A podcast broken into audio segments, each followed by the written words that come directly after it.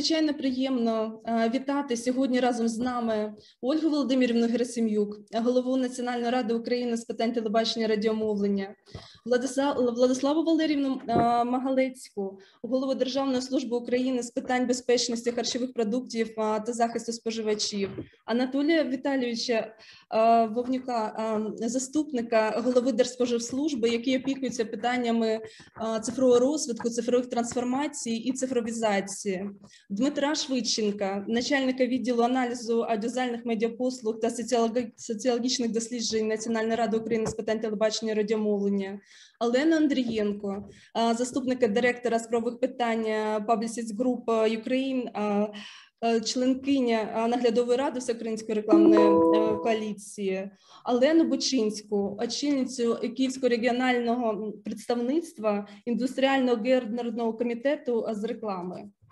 Дуже рада всіх вітати. Думаю, що можемо починати. Хотіла зазначити, що європейська платформа регуляторних органів ЄПРА дуже високо оцінила розроблену методологію гендерного моніторингу, яка наразі використовується Національною радою України з питань телебачення і радіомовлення, поширила її серед своїх регуляторів та стейкхолдерів. Нещодавно проходили заходи в рамках Ради Європи до яких ми мали змогу долучитися, і медіаексперти також схвально оцінили таку методологію.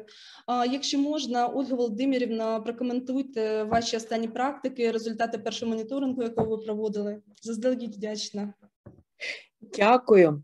Я вам дуже вдячна за те, що ви запросили Національну раду до цієї розмови, тому що для нас це дуже важлива тема. Ми для того, щоб її, хоч як-небудь, рухнути в нашому суспільстві, в державі, в державних органах, дуже багато вже зробили, але напевно всі знають наскільки це непросто, тому що ця тема, хоч нібито й зрозуміла багатьом, але все ж таки сприймається якось дуже тяжко.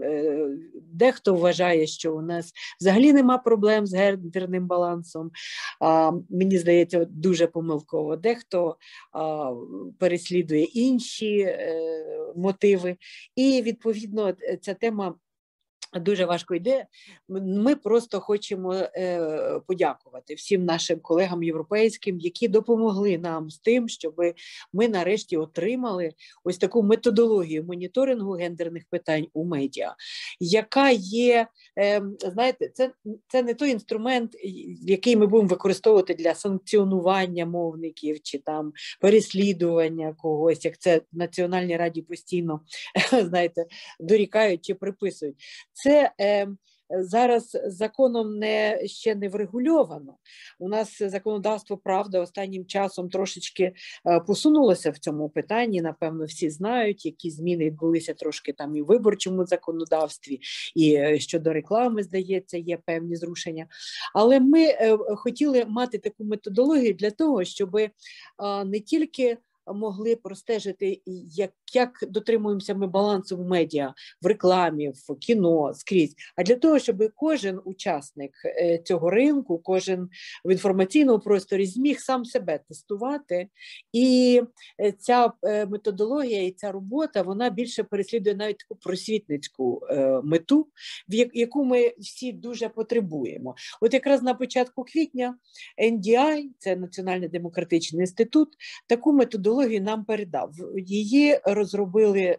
Ну, ми мали таку ініціативу, звернулися до наших колег із Швеції і до цього інституту, і вони нам допомогли. Кандидатка соціологічних наук Тамара Марценюк, вона доцентка кафедри соціології Києво-Могилянської академії, і наші працівники, контрольщики, контрольно-аналітичне управління разом працювали над цією методологією. Ми її презентували для членів робочої групи групи, яка е, над цими питаннями працює. І в цю групу у нас входять представники індустрії, представники галузевих організацій, громадськість, регулятор. Е, на сайті, до речі, всі бажаючі, всі, хто зараз слухає, може побачити цю методологію і закликаю ще раз приміряти її до себе у щоденній у роботі. Докладно ми розповіли про те, як цей моніторинг проводиться. Ми, е, колеги, досліджуємо за ці цією методології шість видів відеопродукту. Перший реклама, і, до речі, ми вже його перший результат е, доповіли фільми, передачі новин, розважальні передачі, пізнавальні, інформаційно-аналітичні. І ми е, ну, е, ми маємо спеціальний відеоролик, щоб показати всім учасникам, е, що саме мається на увазі. Я зараз не буду на ньому зупинятися. В цьому відеоролику буде роз'яснено, як користуватися цією методологією, як оцінювати, як формувати остаточну оцінку контенту. Про це згодом докладніше розкаже начальник відділу аналізу аудіовізуальних медіа послуг та соціальних досліджень, наш пан Дмитро Швидченко, якого тут е, уже представляли як учасника. Я лише хочу сказати, що ми вже перші результати дотримання гендерного балансу в рекламі на телебаченні а, м, представили на одному з наших засідань. І знаєте, прогнозовано, е, на жаль, ми там вже і бачимо ті проблеми, які. Е, формують цей дисбаланс. Е, докладніше ви потім розглянете. Ми 200 роликів реклами проглянули, е, взяли 27 загальнонаціональних телеканалів. Там є інфографіка, пізніше ви ознайомитеся і побачите, що саме мається на увазі. Ми маємо констатувати, що і далі наша реклама нав'язує стереотипні ролі для жінок і для чоловіків. От жінки у нас в рекламі вони часто такі заклопотані побутові побутовими проблемами, вони знервовані, вони безпомічні, вони весь час потребують допомоги старшого, тобто чоловіка, котрий прилітає там на вертольоті і купує нещасній жінці із нежиттю е, в аптеці якісь крапельки, тому що вона бідося без цього не може жити. Ну, можна посміхатися справді над цим, але ви знаєте, таким чином ми формуємо ставлення взагалі до, до нас на світі, взагалі, в нашому світі, в нашому побуті, в житті, в принципі. Дуже часто все буває інакше, правда ж? От і щодо чоловіків так само. Але чоловіки у нас в рекламі переважно, як ми дослідили, виступають експертами скрізь і на роботі, і вдома, і на кухні. Жінка е, обслуговує, а чоловік дає певні поради, ставиться на місце. І це все ми транслюємо, е, навіть в принципі, напевно, не мислячи так, але за звичкою, не знаю, це все треба до, до, досліджувати. Все ж таки, стереотипними оці поділ ролей. От я вам цифри назову: соціальні ролі для жінок головні. Сімейні ролі це 77%, для чоловіків професійні, 23% рекламних роликів а, про, говорить про це. Також зміст праці, як ми показуємо. Жіноча праця це завжди, як я сказала, обслуговувальний характер має. Вона а, виконує, вона виконує те, що їй дають чоловік. Частіше це творча, інструментальна сфера, керівна. Ну, можемо навіть в пам'яті перебрати рекламні ролики і, і, і можемо погодитися з цим. Голос за кадром, до речі, це теж цікаво. Е, ну, той, який не належить героям і героїням роликів, це якраз е, і, і, і не є голосом пісні. У 57 рекламних роликах е, чоловіки. Е, говорять голосом експерта, навіть якщо йдеться про сфери, які стереотипно е, нав'язуються жінкам. Чоловічий голос він є як ніби це глава, він, він істина у нього.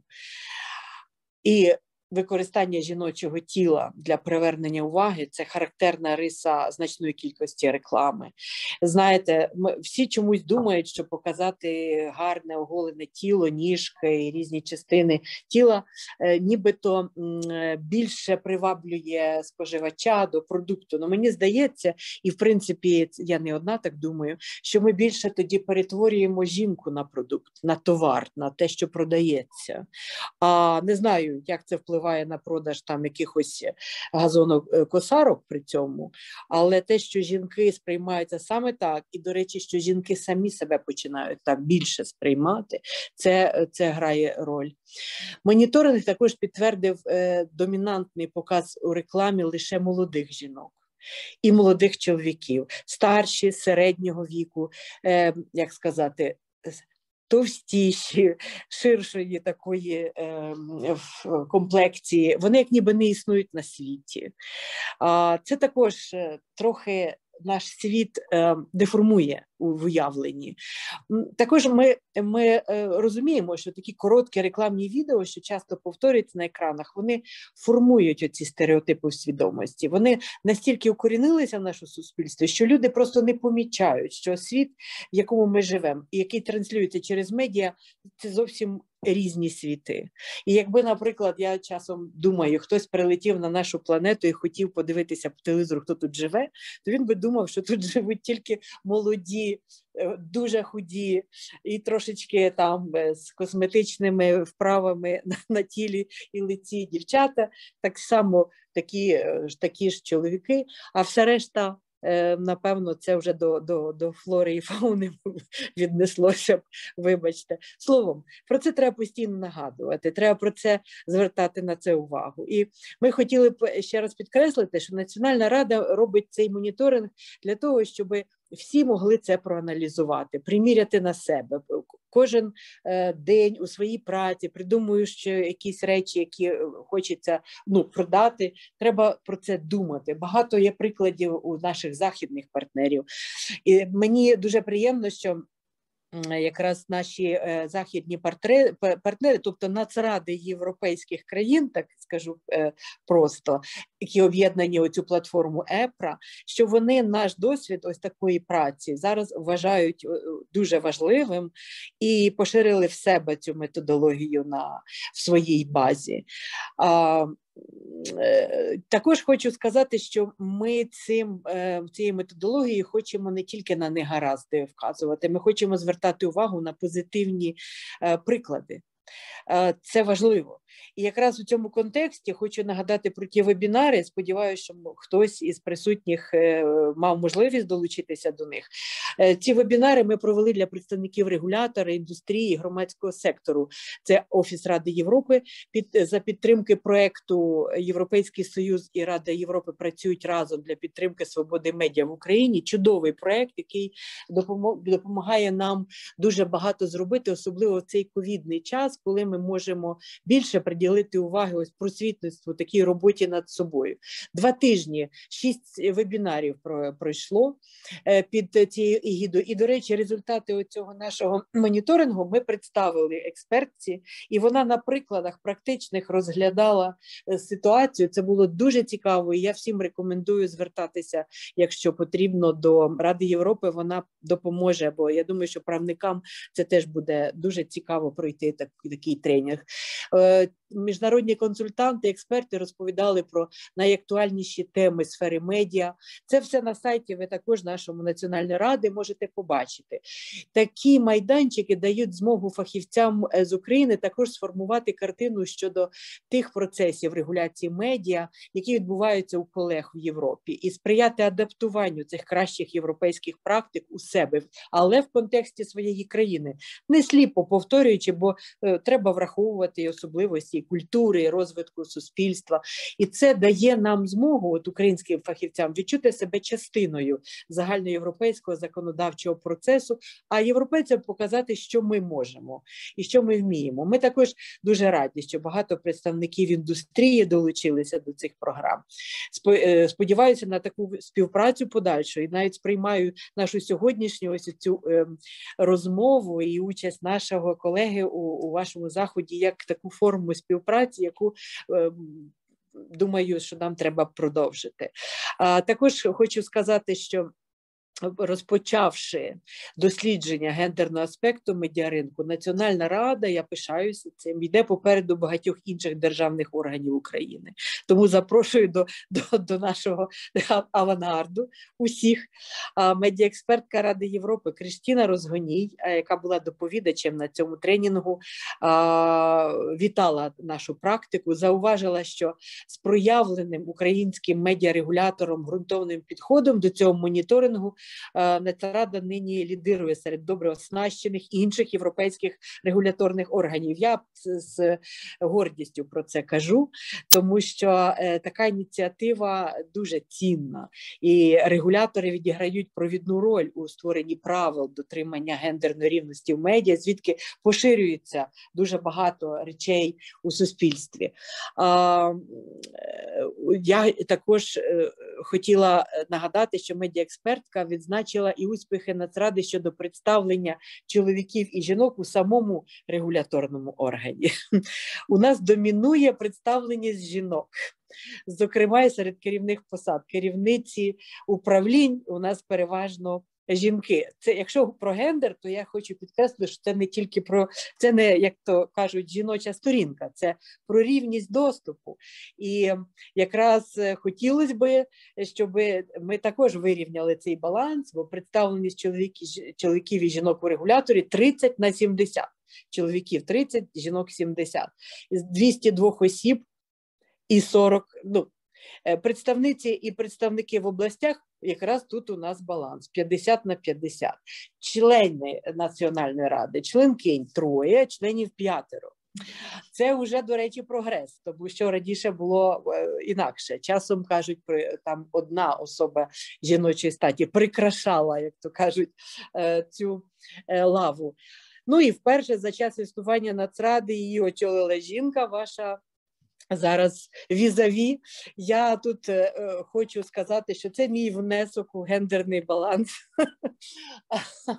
і мені якраз треба буде тримати гордо це звання, тому що я зараз тут виступаю від імені жіноцтва, так би мовити, так у цьому у цьому питанні. Це також до речі, щоб жінці бути успішнішою в чоловічих сферах, їй треба вдвічі швидше бігти, вдвічі більше робити, працювати, голосніше звучати, і це є виклик. І це також, до речі, про про баланс і про все. Отже, колеги, я е, хочу на цьому підходити до кінця. Більше вас е, ознайомить з нашими е, висновками пан Швидченко, який тут е, який тут представлений. А далі ми плануємо провести моніторинг програми передач власного виробництва мовників, про що повідомимо окремо. Дуже вам вдячна за можливість трошки поговорити з вами на цю тему. Ольга Володимирівна, щиро дякуємо вас. Е, дуже приємно, що ми просто в авангарді цього процесу, і що випереджаємо інші регуляторні органи. Це дуже приємно насправді. І завдячуючи вам, вашому особистому внеску, величезне вам спасибі. І мені дуже приємно, що Держспоживслужба також чудова жінка. Так, так. Ми бачимо, гендерний баланс зберігається. Я думаю, що, мабуть, буде дуже гарно зараз подивитися ролик так який е, розроблено Національною радою. Якщо Дмитро може запустити, показати, це було б чудово. Так, і напевно він потім прокоментує для вас.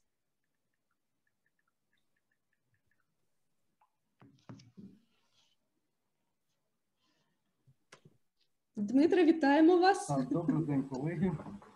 Було дуже приємно все це почути, тому що ми доклали до цього, чесно кажучи, немало зусиль не тільки фізичних, але й інтелектуальних. Так, починаємо тоді з ролика. Да? Так, якщо можна. Да.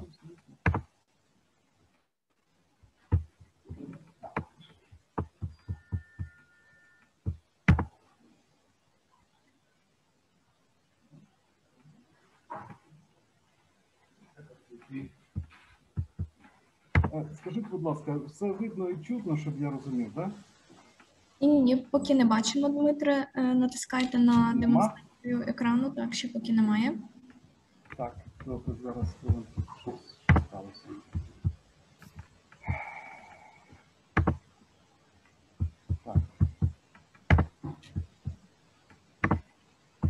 Соціальні відносини.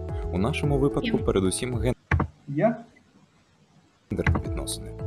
Йдеться про соціальні коди, які можуть бути не настільки Є звук, скажіть, будь ласка, зображення. Так, звук є. Звук є і зображення є, так? Це нормально. Так, так, так, все є. Давайте спочатку. Так, добре, дякую.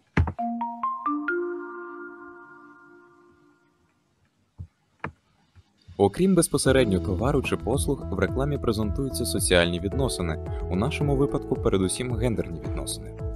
Йдеться про соціальні коди, які можуть бути не настільки явними порівняно з репрезентацією товарів та послуг, проте вони будуть привносити додаткове значення в рекламне повідомлення. Реклама апелює до найбільш значимих соціальних характеристик аудиторії, таких як вік, стать, національність тощо, враховуючи при цьому і її купівельні спроможності. Поряд із віком та рівнем доходів гендер визначається як один з найбільш суттєвих критеріїв сегментації потенційних споживачів у маркетингових технологіях, які виявляють себе зокрема у створенні рекламних повідомлень.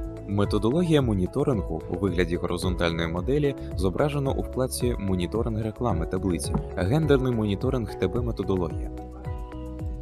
У моніторингу поєднано якісний та кількісний контент-аналіз реклами, які послідовно застосовуються на різних етапах дослідження.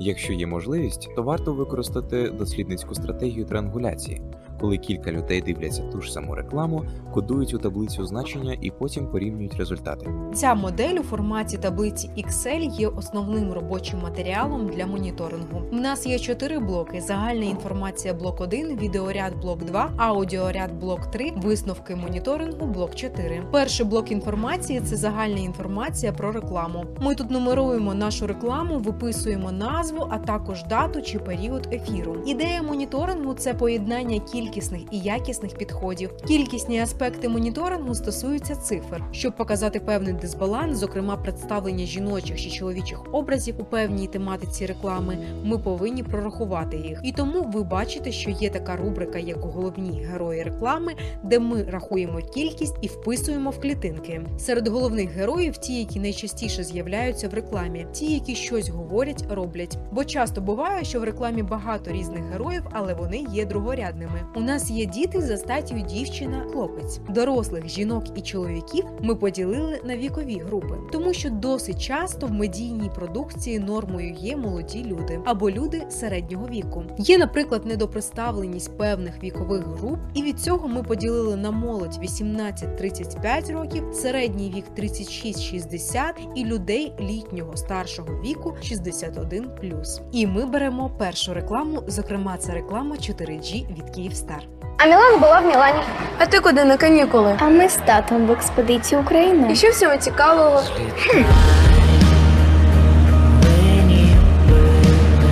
Як тобі таке сафарі? Вау, справжня Африка! Заповідник Асканія Нова. Нормандія? Саніжіка на Одещині.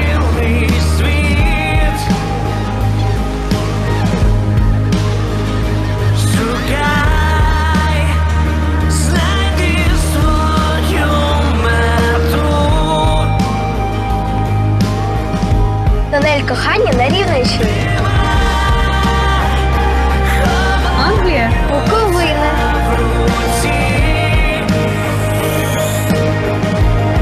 Ти що, на Марсі?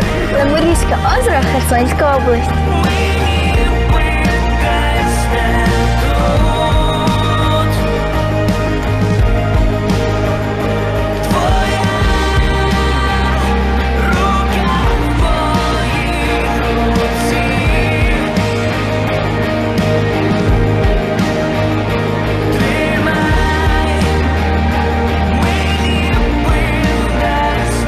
Побачити справжні два, просто озирнись навколо. Якісний 4G там, де ви. Київстар. Швидкість мобільного інтернету номер один в Україні. В цій рекламі дівчинка з татом їздить по Україні, і дівчинка показує різні красоти своїм однокласникам. І вони дивуються, думають, що це десь за кордоном, але в результаті вона їм каже, що це в Україні. Головна героїня дівчинка. Ставимо один. І її тато середнього віку 36-60 також ставимо один. В рекламі є учні і учениці, але ми їх не фіксуємо, тому що нам потрібні тільки головні герої. Наступна кількісна категорія це категорія товарів. Вони дуже різні, і в нашій рекламі ця категорія техніка зв'язок. Ставимо одиницю. Наступна категорія є перехідною між кількісними і якісними критеріями. Зокрема, ми дивимося, про які гендерні ролі йдеться. Чи йдеться про професійні ролі в публічній сфері, чи йдеться про сімейні ролі в приватній сфері. В даному випадку в нас сімейне дозвілля. Ми ставимо один і додаємо певний якісний коментар, тобто описуємо словами, що це сімейна мандрівка, спілкування з друзями і тато піклується про доньку. Ще один кількісний критерій це локація реклами. Вона важлива для того, щоб побачити певні тенденції, де більше представлені жінки, де чоловіки. Якщо зробити місток до певної теоретичної інформації, чоловіки більше представлені як експерти-фахівці в публічному робочому середовищі, а жінки більше в приватній сфері. В даному випадку в нас природа, ми ставимо один. Ще один кількісний критерій стосується аудіоряду. До того в нас було все, що стосується відеоряду, тепер аудіоряд. Це голос за кадром. Буває, що в рекламі сюжет один, але голос за кадром може бути чоловічий, жіночий, дитячий, комбінований, відсутній або пісня.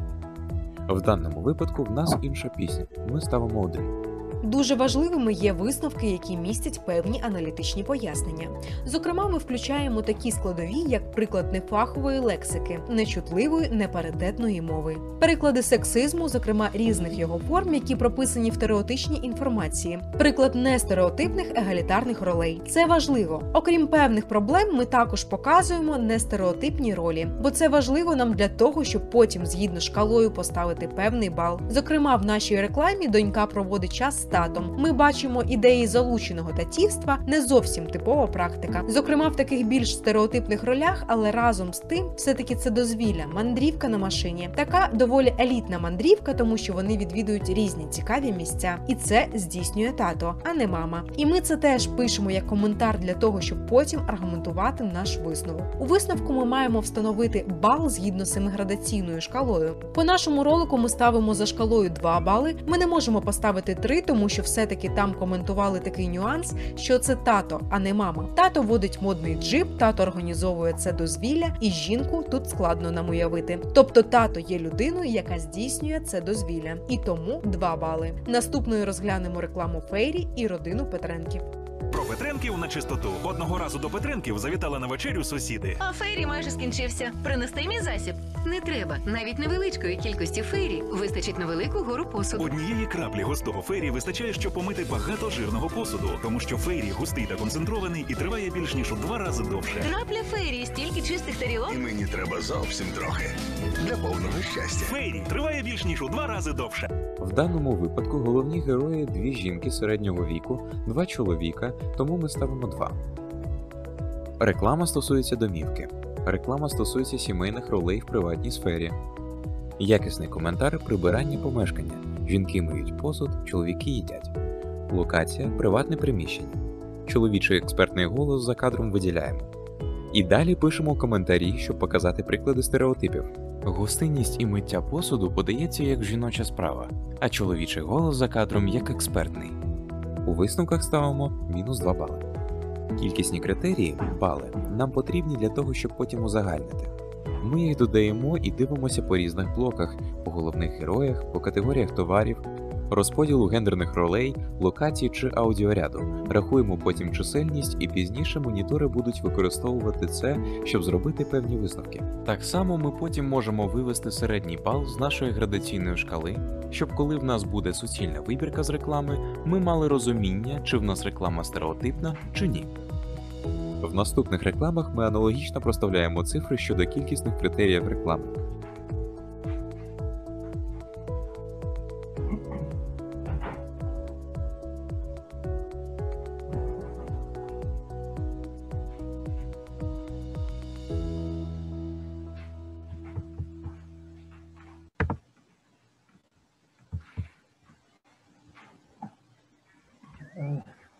Так, мене чутно?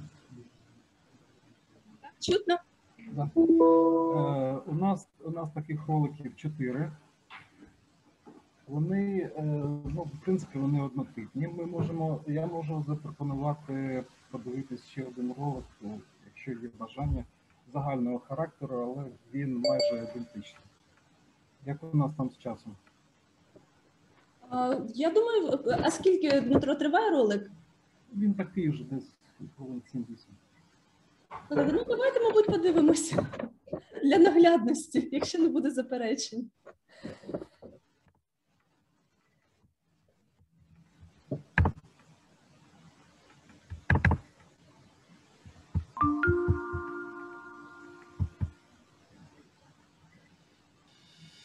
Привіт, друзі! В сучасному Будь ласка, є звук, зображення, звук. Так, все є. світі існує бет Все є, так? Добре, безліч стереотипів. І сьогодні ми розповімо вам про те, як виявляти гендерні стереотипи у програмах каналів шляхом кількісних і якісних методів текстуального і візуального аналізу. Сексизм це дискримінація людей за ознакою статі. Поряд із сексизмом часто йдуть ейджизм, дискримінація за віком та лукізм, дискримінація за зовнішнім виглядом. Під гендерними стереотипами розуміють узагальнені усталені уявлення про те, якими є чоловіки й жінки, та якою діяльністю вони повинні займатися. Вони містять два компоненти: гендерно-рольові стереотипи, що стосуються прийнятності різноманітних ролей і видів діяльності для чоловіків і жінок, і стереотипи гендерних рис, тобто психологічних та поведінкових характеристик, притаманних чоловікам і жінкам. Та давайте поговоримо про різновиди сексизму для візуального аналізу медійних матеріалів. Еротизація один з виявів сексизму, суть якого полягає у тому, що за допомогою оголення усього тіла чи його інтимних частин, відповідних поз, контексту, підсилюється ідея пасивності, підлеглості, залежності і беззахисності жінки щодо чоловіка. Оречевлення один з виявів сексизму у культурі масового споживання, який полягає у репрезентації жінки, жіночого тіла як частини рекламного товару, розрахованого на споживача чоловіка. Фейсизм вияв сексизму у масовій культурі, який полягає у суттєво відмінних способах зображення чоловіків та жінок. У першому випадку акцентується голова та обличчя, в другому тіло та його частини. Чоловіків подають як експертів, а жінок красунь. Причому підкреслюється краса певної частини тіла. Мачизм вияв сексизму у повсякденній культурі, який полягає у наголошенні чоловічого домінування над жінками та зверхньо зневажливому ставленні до них. Він виявляє себе у хизуванні традиційними ознаками маскулінності, насамперед фізичною силою, демонстративною брутальністю, агресивністю та сексуальною гіперактивністю. Якщо ви сумніваєтеся у фаховості матеріалу про жінок як групу чи окрему жінку, то поставте на їхнє місце чоловіків. Якщо про чоловіків такий матеріал складно уявити, бо це виглядає кумедно, то він не є фаховим щодо жінок. Наприклад, чи зазначили б ви у заголовку статті про колір волосся політика, або відправили б політика чоловіка влаштувати особисте життя? Навряд чи це є методом дзеркала. У медійних матеріалах повинна бути збалансована і фахова інформація. Жінки і чоловіки найбільш прийнятні назви, не слід вживати синоніми стереотипного характеру на зразок представники сильної або слабкої статі. Слово жіночки або жіноцтво теж видається не зовсім доцільним.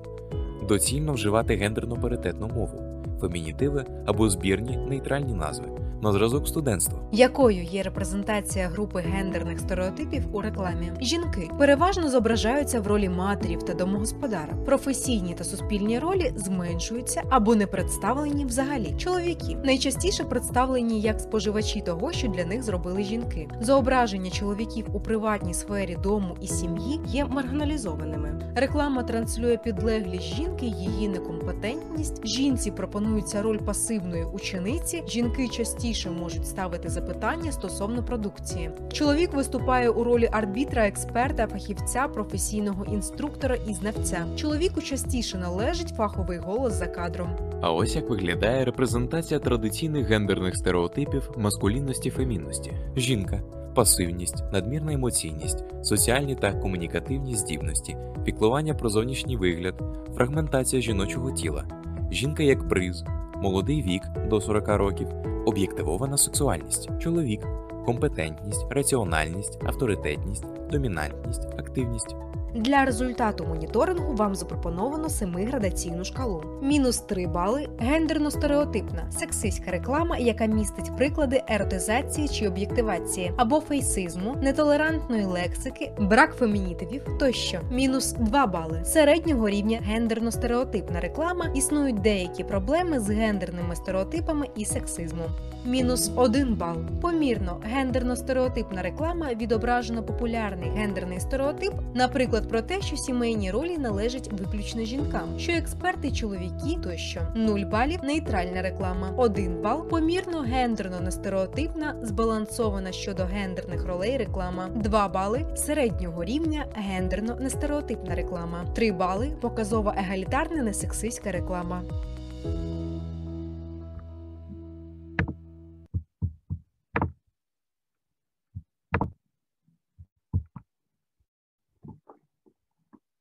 Трохи складно, так? Так, А, Дмитре, дуже дякуємо. Чудові ролики, дуже інформативні. А все зрозуміло, так? А так, дуже наглядно, і мені здається, прояснилося ряд питань.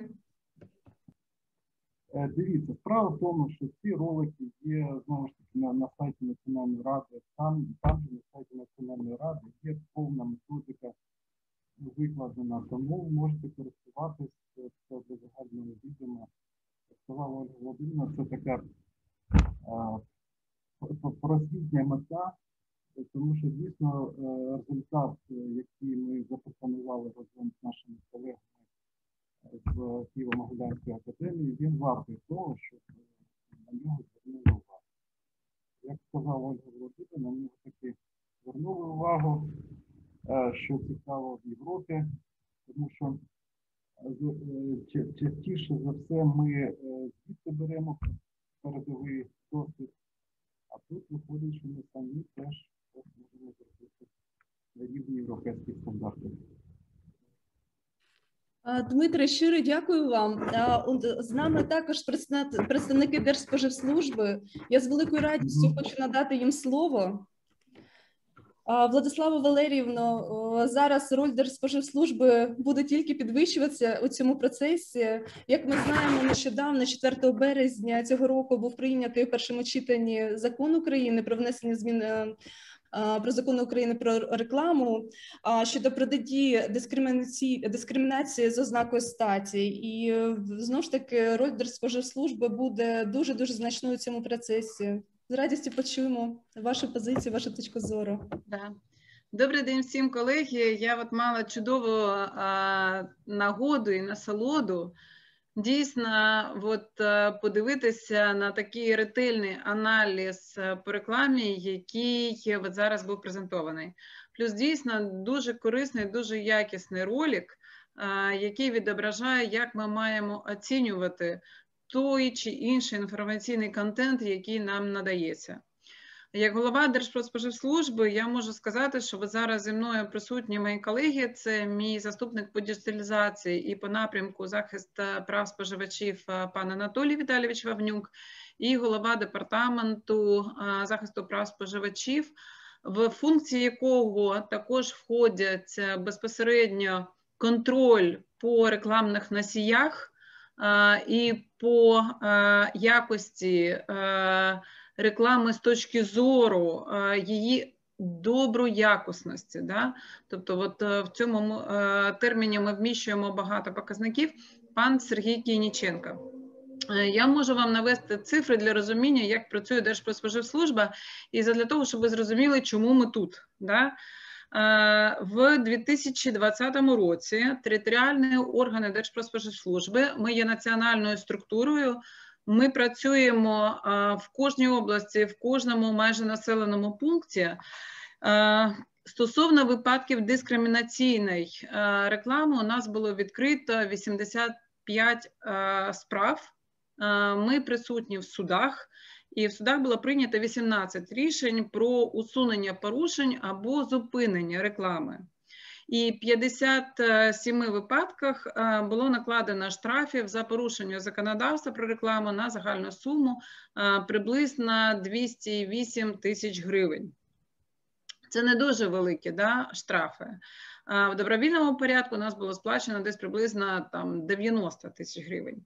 Але що я хочу зауважити? Порівняння в цьому перший квартал 2021 року. Ми сконцентрувалися. Це от е, момент. Я працюю з листопада минулого року да, на цій посаді. У нас вже було заведено 46 а, справ і прийнято 10 рішень про усунення, порушення або зупинення реклами, і 29 рішень щодо накладення штрафів і порушення законодавства на загальну суму вже порядка 99 мільйонів. Вот.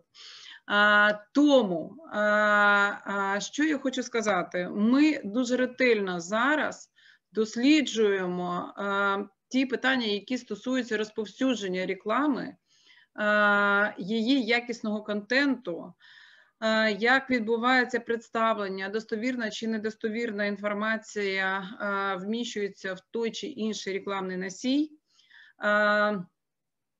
Далі це замовлення також реклами, які ми можемо трактувати і вважати як заборонено законом. Е, І дійсно той закон, який зараз розглядається в Верховній Раді, ви знаєте, що ми його дуже активно супроводжуємо, дуже активно працюємо з цими депутатами. Хто, е, по-перше, є авторами законопроекту, по-друге, ті комітети, які його розглядають, і там в боремося і вболіваємо там за проходження його. Бо по суті, там на сьогоднішній момент е, е, мають бути чіткі терміни визначення, чіткі KPI, яка реклама дійсно буде вважатися такою, як дискримінаційна, і яка не буде вважатися. Бо дуже часто от нас запитують е, з колегами. А чому саме от цю рекламу ви вважаєте дискримінаційною? Ну, жінка оголена, там, я не знаю, там облизує той чи інший там предмет. Да? Ну чого? Ну нормальна реклама, да? типа маржинальність є, продукт іде. От. Чому ви вважаєте, що саме ця реклама є дискримінаційною? Я певна, що Анатолій Віталійович додасть більше, і е, пан Сергій, тому також запрошую їх до слова. Дякую. Щиро дякую за надведені цифри, за наші перспективи регулювання. Анатолій Віталійович, будь ласка. Доброго дня, колеги. Ну, стосовно гендерної рівності чи нерівності, ми практично рівні, якщо порахувати навіть список учасників наступ. А навіть жінки перемагають, що в принципі чоловікам приємно. Якщо вертатись до реклами, то в першу чергу за що відповідає Держспоживслужба? Це контроль відповідальності за порушення законодавства про рекламу. Тобто, якщо реклама заборонена законом напряму, якщо інформація недостовірна і так далі. Якщо ми говоримо про гендерну рівність чи нерівність, то є досить е, таке на поточний момент є досить таке нормальне твердження щодо твердження, які дискримінаційні за ознаками походження людини і соціально-майнового стану, расової чи приналежності, статі освіти. Тобто е, не зображення, саме твердження в рекламі. І це, звичайно, нам створює деякий як то кажуть, дисонанс з точки зору, якщо ми розглядаємо там ті чи інші зображення, як вони трактуються. Ну, власне кажучи, це дуже яскраво було показано в ролику, який колеги демонстрували, про те, що е, дуже часто думка вона об'єктивно-суб'єктивна і носить не тільки більш якісний характер. І це дійсно дуже дуже гарно, колеги Нацрада показали, як вони це оцінюють. З точки зору о, саме дискримінації, дійсно ми робимо цей моніторинг, ми робимо моніторинг по Ми розглядаємо кожну абсолютно звернення, яке йде у нас. Останнім часом їх дійсно побільшало. І тут, я думаю, дійсно, можливо, просвітницька якась історія від, від Нацради, тому що в колег виходили статті виходило, як в інтернеті мені особисто попадалося. Якщо ви щось побачили, будь ласка, зверніться. І це, мабуть, якимось чином зіграло також на, на користь того, що до нас йдуть звернення. Звернення з регіонів про те, що колеги там-то, там-то щось не те і так далі. З точки зору судів, дійсно, у нас непоганий показник, особливо по цьому року, як ми виходимо в суди, як ми виходимо, починаємо вигравати справи. Сергій, якщо якщо вам це цікаво, Сергій може розказати більш детально стосовно справ по судам. Стосовно в цілому, ми контролюємо. Ми ми чекаємо всі вже фінального закону, що він вступить в силу. Новий він нам дійсно полегшить нам роботу. І я дійсно хотів би, можливо, на на майбутнє вже запропонувати колегам з Нацради. Давайте більше працювати разом, тому що, блін, у вас реально класні нароботки.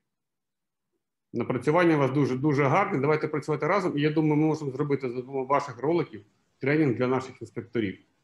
І це буде круто насправді. Тому що моніторинг за вами, штрафи за нами. Ви знаєте, ми проводимо тижневу нараду з всіма областями. Якщо можна, наприклад, вас запросити до участі, до слова, чи там, наприклад, показати такий ролик, ми дуже про це просимо. Це от якраз як там початковий міні-тренінг для областей, навіть для керівників областей, було б дуже дуже значуще і дуже ефективно для нас в рамках роботи. Так, колеги, наступний вівторок. Якщо зможете, будемо дуже раді вас побачити. Ну реально дуже дуже якісний матеріал. Чесно. Я дякую за запрошення. Ми завжди готові співпрацювати, тим більше з, з вами. і ми співпрацюємо насправді. Це ж для кого не секрет. А те, що стосується запрошення, то ми ж з вами бюрократи. Просимо якогось е, формального звернення, ми завжди готові. Добре, зробимо, підготуємо, поїде. За нами, за нами не- зрожає. Ми, ми навчилися дуже якісно писати гарні листи. Ми це вміємо. Так само, як ви робите чудовий контент навіть у вигляді роликів по контролю реклами. А, ще, є- якщо є якісь питання, ми готові відповісти. А, на зв'язку я, Сергій, будь ласка. Дуже вам дякую. Дуже рада, що налагоджується на наших очах взаємодія тісна і кооперація між двома регуляторними важливими органами. А, Так, я бачу, ще, ще представник Держспоживслужби хоче прокоментувати. Будемо дуже раді почути коментар. Так. Е, Дякую за слово. Я би хотів е, зазначити два дуже важливих аспекти, що стосуються саме ефективності роботи Держпродспоживслужби в налагодженні проблем з рекламою в нашій країні загалом. Е, Ви знаєте, е, що е, закон передбачає досить, е, скажімо так, на папері суворе покарання за порушення закону про рекламу, зокрема і щодо контенту, і щодо дозволів, і таке інше. Ем, Ця санкція сягає е, е, п'ятикратного розміру до вартості самої реклами, тобто до договірної вартості самої реклами. Е, Законодавці передбачили, е, скажімо, таке покарання, але не зовсім не передбачили механізм застосування та нарахування. На жаль, е, на сьогоднішній день порушники е, закону про рекламу можуть досить легко уникати е, відповідальності, е, такої суворої відповідальності, яка зазначена в законі, е, тому що е, не передбачено саме е, механізм е, надання документів е, щодо нарахування цих санкцій, тобто договор, договірних документів. Зазвичай е, в разі ненадання документів застосовується штраф півтори тисячі гривень, а також суб'єкти господарювання або інші особи, які можуть е, замовляли, розповсюджували рекламу, е, можуть надати е, документи, які, ну скажімо так, не відповідають дійсності і відсутній механізм повністю їх перевірки. Тому е, хотілося би передбачити можливість ініціалізації, хоча вже Держпродспоживслужба не перший рік ініціює перед е, кабінетом міністрів, скажімо так, зміни до нормативно-правових актів, які передбачали чіткий механізм відповідальності за надання достовірної інформації задля розрахунку санкцій. Е, Тим більше також е, не передбачено другий аспект, е, е, скажімо, е, в тяжкості питання притягнення відповідальних порушників реклами полягає саме в визначенні е, критеріїв е, до деякої реклами. Справа в тому, що залишилось забагато спірних моментів, е, в тому числі в законах, і в тих же інших нормативно-правових актів щодо певної межі сценарного плану визначення е, самого контенту, зокрема і щодо дискримінаційної реклами. І е, е, Анатолій Віталійович Нюк перевів приклад того, або попросив мене привести приклад того, що в судах, на жаль, іноді і досить зачасто, коли розглядається питання реклами, у суддів е, достатньо забагато ступенів свободи і відповідальних осіб забагато ступенів свободи щодо захисту своїх інтересів, що означає та чи інша реклама. Що таке оголена, що таке неоголена, що таке секстизм і так далі. Таких чітких критеріїв і сценарних планів немає, тому е, до високої спільноти, учасників нашої сьогодні сьогоднішньої зустрічі. Прохання теж е, сприяти в просуванні, е, скажімо так, е, певних більш дієвих механізмів, які б надали органу захисту прав споживачів, в тому числі прав споживачів реклами. Щодо ефективної роботи і достатньо високої відповідальності суб'єктів порушення закону. Дякую. Дякую. Я думаю, що потрібно дійсно напрацювати критерії.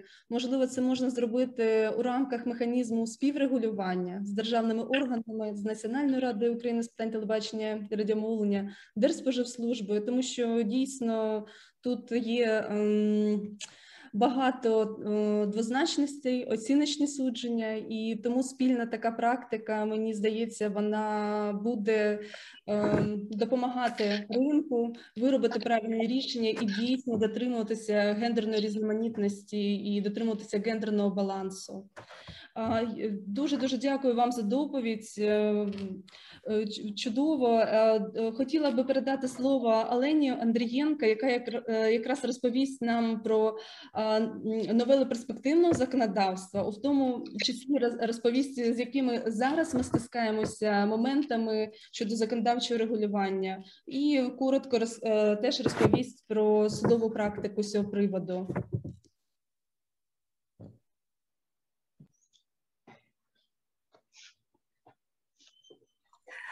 Всім доброго дня, всіх рада вітати. Е, я маю презентацію, де багато букв. Наступна презентація, так розумію, від е, пані Олени Бучинської буде там, де багато картинок, тому ми так один одного доповнимо.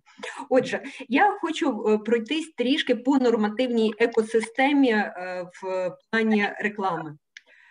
Зараз я. Про що поговоримо? Три моменти: поточний правовий ландшафт, законопроект 3427 е, вже згаданий неодноразово, і про те, що говорять судді е, в 2020-2021 роках.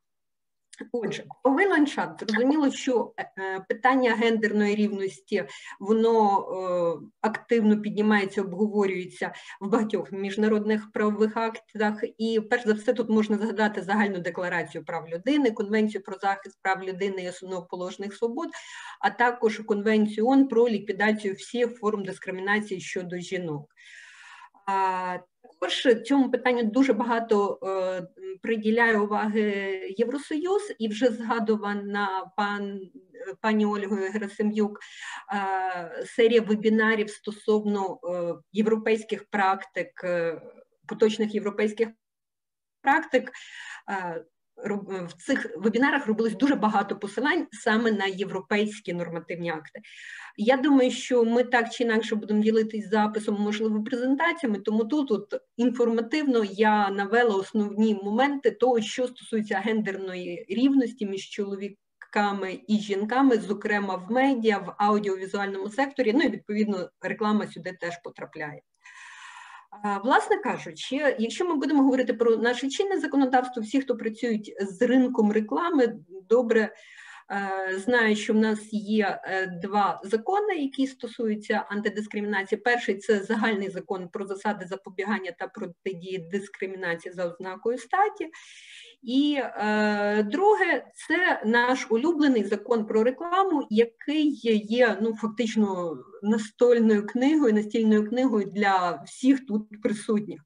Е, нагадаю, що в цьому законі в нас є стаття 7, яку дуже люблять використовувати колеги із Держспоживслужби. Це про те, що реклама не повинна містити інформації, що або зображень, що порушують етичні, гуманістичні моральні норми, нехтуючи нормами пристойності. І ця е, норма, як правило, йде у комплекті з частиною другою. Е, пунктом другим е, частини першої статті 8, яка забороняє дискримінацію, зокрема за ознакою статі. Тому на сьогоднішній день я б хотіла підкреслити, що незалежно від того, на якій стадії знаходиться новий законопроект, у нас дискримінація за ознакою статі заборонена. Окремо хочу звернути увагу на те, що в нас є галузевий стандарт, недискримінаційна реклама за ознакою статі. І вона поширюється, по-перше, на всі види форми і засоби реклами, що суди думають з цього приводу, я скажу трішки згодом, і призначено і для органів е, виконавчої влади, і для юросіб, і для фізичних осіб, які використовують, перевіряють і застосовують стандарти. В цьому стандарті виписано, що не можна е, пропагувати культ насильства. Окремо е, використан зроблений підхід до спроби врегулювати сказати, що можна, що не можна робити з використанням е, такого поняття, яке зараз набуває широкої популярності, як інфлюенсери, да? тобто особливо в онлайн-медіа. Е, коли ми вибираємо того чи іншого інфлюенсера чи селебриті, залучаємо до рекламної кампанії, ми повинні розуміти, які стереотипи е, транслюються чи не транслюються в, на широкий загал. Ну і зрозуміло, що реклама не повинна е, нехтувати і порушувати норми суспільної культури і моралі. І що тут важливо, це ті норми, які вважають загально визнаними для споживачів рекламованого продукту у даному суспільстві. Тому те, що е, може бути прийнятне е, у нас, мабуть, може бути неприйнятне в Китаї, скажімо. Тепер детальніше е, про цей стандарт і про те, що не можна робити в рекламі. Вже згадувалося, що не можна об'єктизувати ні чоловіків, ні жінок. Ми говоримо про гендерний паритет, да? тобто ми з повагою ставимося до обох статей. Зрозуміло, що е, не повинно бути посилань на е, статеві стосунки чи на сексуальність, якщо це ніяк не пов'язано з рекламованим продуктом. Е, іншими словами, якщо ми рекламуємо такий медичний вибір виріб як презерватив, то тут такі натяки виглядають цілком доречними. Да? Причому ну, стандарт робить дуже такий широкий е, посил, що це не повинно бути не через мову, не через позування, чи е, вербальні і невербальні натяки. Цей же стандарт е, наголошує на тому, що Е, реклама е, не повинна стверджувати чи натякати на те, що е, одна стать краща, ніж інша. От в циклі тих вебінарів від Ради Європи, які проводилось, було добре сказано про те, що от мачізм він може бути токсичним. В принципі, я розумію, що кожну ідею можна довести до абсурду, тому навіть ну напевне, те, що ми працюємо над е, гендерною рівністю і пошуком цього гендерного балансу, воно теж повинно бути е, в е, розумних межах і не доводитися до якихось токсичних речей. І е, нарешті е, тут е, вказано, що в яких випадках реклама не вважається дискримінаційною, і коли можна показувати оголених і умовно вдягнених людей. Е, наприклад, зрозуміло, що коли ми рекламуємо відпочинок на березі моря, то люди в купальниках будуть виглядати цілком органічно в таких випадках. Власне кажучи, переходимо до законопроекту вже згадуваного 3427. Так, 4 березня його прийняла Верховна Рада у першому читанні, і 28 травня було е, надано доопрацьовану редакцію до другого читання.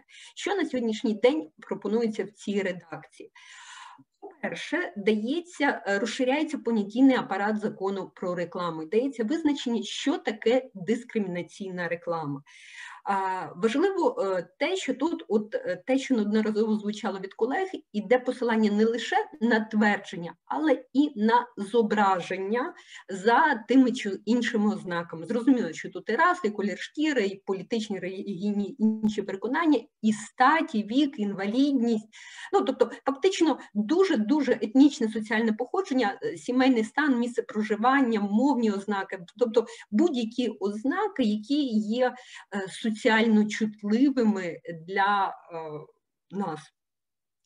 Також дається визначення, що таке дискримінаційна реклама за ознакою статі. Поточно пропонована редакція фактично передбачає шість таких випадків. Перше, це реклама, що містить твердження або зображення. Хочу ще раз наголосити: твердження та або зображення щодо інтелектуальної, фізичної, соціальної чи іншої переваги однієї статі над іншою. Ну, ось ем, фраза побудована так, що не зовсім зрозуміло, чи це от це перша ознака, чи е, це ознака, що пропагує принизливе та зневажливе ставлення. Наступна ознака це щодо стереотипності ролі чоловіка та жінки. Це прекрасно було показано в даних моніторингу Національної ради. Це е, реклама, яка принижує гідність людини за ознакою статі, демонструє насильство за ознакою статі, використовує зображення тіла чи частини е, тіла виключно як сексуального об'єкта з метою привернення уваги споживачів, та або посилання слова, звуки, зображення на сексуальні стосунки, що не стосуються рекламованого продукту чи способу його споживання. Тобто маємо шість випадків дискримінаційної реклами за ознакою статі. Власне кажучи, змінюється також стаття 8, пропонується змінити закону про рекламу і доповнити частину другу посилання. Е, ця частина існує на сьогоднішній день, але там вказано що забороняється вміщувати твердження, які є дискримінаційними. Да? А тут говориться твердження та або зображення. Тобто усувається ось та сама прогалина, е, про яку говорили колеги з Держспоживслужби. І додається частина 14, яка фактично е, дублює визначення дискримінаційної реклами за ознакою статі і її забороняє в рекламі як таку. Важливий момент, е, що ось оці заборони не будуть поширюватися на соціальну рекламу, оскільки ми розуміємо, що сама соціальна реклама дуже часто е, покликана е, показати, що певне явище існує в суспільстві і що з ним треба боротися. Тому з очевидних прагматичних міркувань. Соціальна реклама виводиться з під цих заборон внаслідок власне соціальної функції соціальної реклами. Далі, що е, планується змінити в частині законодавства? З'явиться е, відповідальність за несвоєчасне подання інформації, яка там передбачена 26 е, статтею. На сьогоднішній день у нас є відповідальність за неподання або подання завідомо недостовірної інформації. Далі. У нас з'являється ну, скажімо так, воно е, більш чітко вербалізується відповідальність за дискримінацію. Через те, що раніше говорилося про те, що права споживачів, які були порушені там неправомірною порівняльною рекламою, тут тепер говориться ще й дискримінаційною рекламою, мають право на відшкодування е, шкоди відповідно до законодавства України. І нарешті е, розширюються повноваження громадських організацій, які стоять на сторожі прав споживачів. Такі об'єднання громадян і об'єднання підприємств у галузі реклами отримують право звертатися до суду не лише в інтересах рекламодавців, виробників і розповсюджувачів реклами, як це є на сьогодні, але і споживачів реклами. Що, в принципі, як на мене, цілком логічно. Е, ну і нарешті е, трішечки пройдуся по е, судовій практиці. По тому, що я побачила в єдиному державному реєстрі, я побачила 16 справ з боку Держспоживслужби сьогодні прозвучала цифра 18, можливо, не все відобразилось в Держреєстрі. Статистика така, що в 11 випадках визнано порушення, в 5 випадках порушення не визнано, при цьому 5 справді йшло до апеляції. Все решта зупинилося на рівні суду першої інстанції. Власне кажучи, ініціаторами виступають найчастіше або рекламодавці, на яких наклали штраф, або Держспоживслужба, яка намагається Е, стягнути е, штраф. Пильні споживачі часто звертаються власне до Держспоживслужби, просячи вжити заходів, і в одному з випадків е, звернення було від уповноваженого справ людини. Що ще цікаво, це те, що суди найчастіше, коли розглядають справу, звертаються за експертною думкою до тих чи інших галузевих організацій. Найчастіше із того, що я побачила по судовій практиці, це Українська асоціація асоціація маркетингу, це індустріальний гендерний комітет е, із реклами. Власне, пані Олена Бучинська нам буде презентувати. Їхні підходи сюди ж відноситься Ліга захисту прав жінок гармонія рівних і Всеукраїнська рекламна коаліція. Власне кажучи, по тим категоріям товарів, які згадувалися в рішеннях, це дуже часто все, що пов'язано з будівництвом і житлом, з продажем житла, це заклади харчування, алкогольні напої, це магазини автомийки, послуги, Е, зокрема масаж і оздоровчі комплекси. Зустріла одну радіостанцію, зустріла одну історію про жіночу білизну. Так, щодо відповідальності, я розумію, що з точки зору рекламодавців е, штраф не видається аж е, таким мега страшним, оскільки всі суми варіювалися переважно до 10 тисяч гривень, максимальні не перевищували 25, але що набагато суттєвіше, це загроза зупинення рекламної кампанії, оскільки, ну, власне кажучи, реклама проводиться для того, щоб просунути свій товар чи послугу. Передчасне зупинення такої рекламної кампанії може дуже серйозно вдарити і по маркетинговим планам, і по продажам, тому подібним речам. Ну і, власне кажучи, хотіла е, зупинитись на е, кількох цитатах. З судових рішень з різних перелічених, Е, щоб зрозуміти, де ж ота тонка межа допустимого. Зокрема, е, ми згадували, розглядали з вами стандарт галузевий, що можна, що не можна в плані дискримінації в рекламі. В двох судових рішеннях зазначається, що такі стандарти, е, такий стандарт носить рекомендаційний характер, і що судом не встановлено надання позивачем згоди на застосування до нього стандарту, тому цей стандарт до нього не застосовується. Е, мене порадувало формулювання е, в одному з рішень про зображення жінки в спідній білизні. Е, що насправді, оскільки йшлося про рекламу магазину нижньої білизни, то таке зображення цілком правомірне. Цікаве рішення по рекламі, яке стосувалося показу напівоголених чоловіків у, в образі джинів. Е, апеляція, ну літерою А в презентації позначено те, що зазначалося апеляційним судом, е, що такі джини це казкові персонажі, і що е, в рекламі зазначається, що акції за твоїм бажанням, і це пов'язано з рекламованим товаром послугою, тому порушення немає. Цікаве рішення стосувалося магазину будівельних матеріалів де одна сторона говорила, що показувати е, жінку в короткій сукні на високих підборах, яка сидить посеред кімнати і навколо шпалери, це не є правильно. Суд в той же час сказав, що насправді е, спідниця довжиною до коліна і взуття на підборах є нормальними елементами одягу, нічого не порушують в сьогоднішньому суспільстві в кінці кінців ми живемо в 21 столітті, а не наприкінці 19-го. І що жінка сидить на килимі у кімнаті, в якій вірогідно ремонт вже остаточно завершено, і натякає, що після ремонту можна відпочити у гарному вбранні в чистій затишній кімнаті. Ну і ще одне е, рішення я думаю, що колеги з Держспоживстандарту його теж впізнають. Воно стосувалося реклами алкогольних напоїв. І е, там було спірний момент, іде чи не йде об'єктивація е, жінок, е, і е, от суд апеляційної станції сказав, що е, е, в протоколі і в рішенні Держспоживслужби не наведено, яким саме чином зображені у вечірніх сукнях е, жінки порушують етичні моральні норми та нехтують правилами пристойності. Підсумовуючи сказане, напевне, е, зосереджусь на такому. Ми всі пам'ятаємо, що якусь кількість років назад Нобелівську премію дали за теорію неповноти контрактів.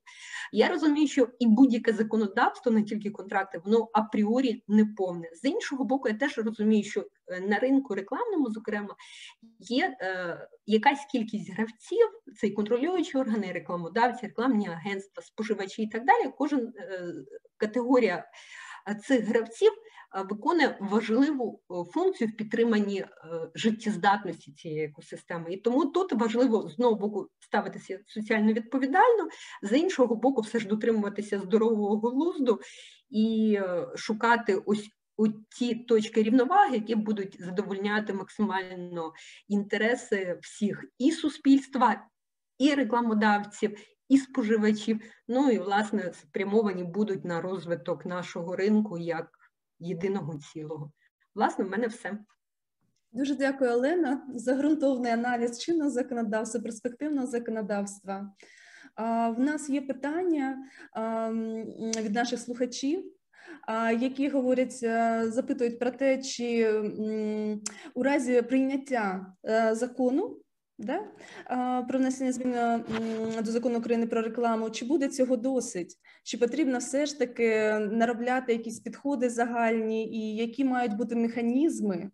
Да, для ем, того, щоб ці е, підходи мали нормативну силу. Ось чи є в тебе, наприклад, Олена, точка зору щодо цього, як ти це бачиш? І всі інші учасники дискусії також.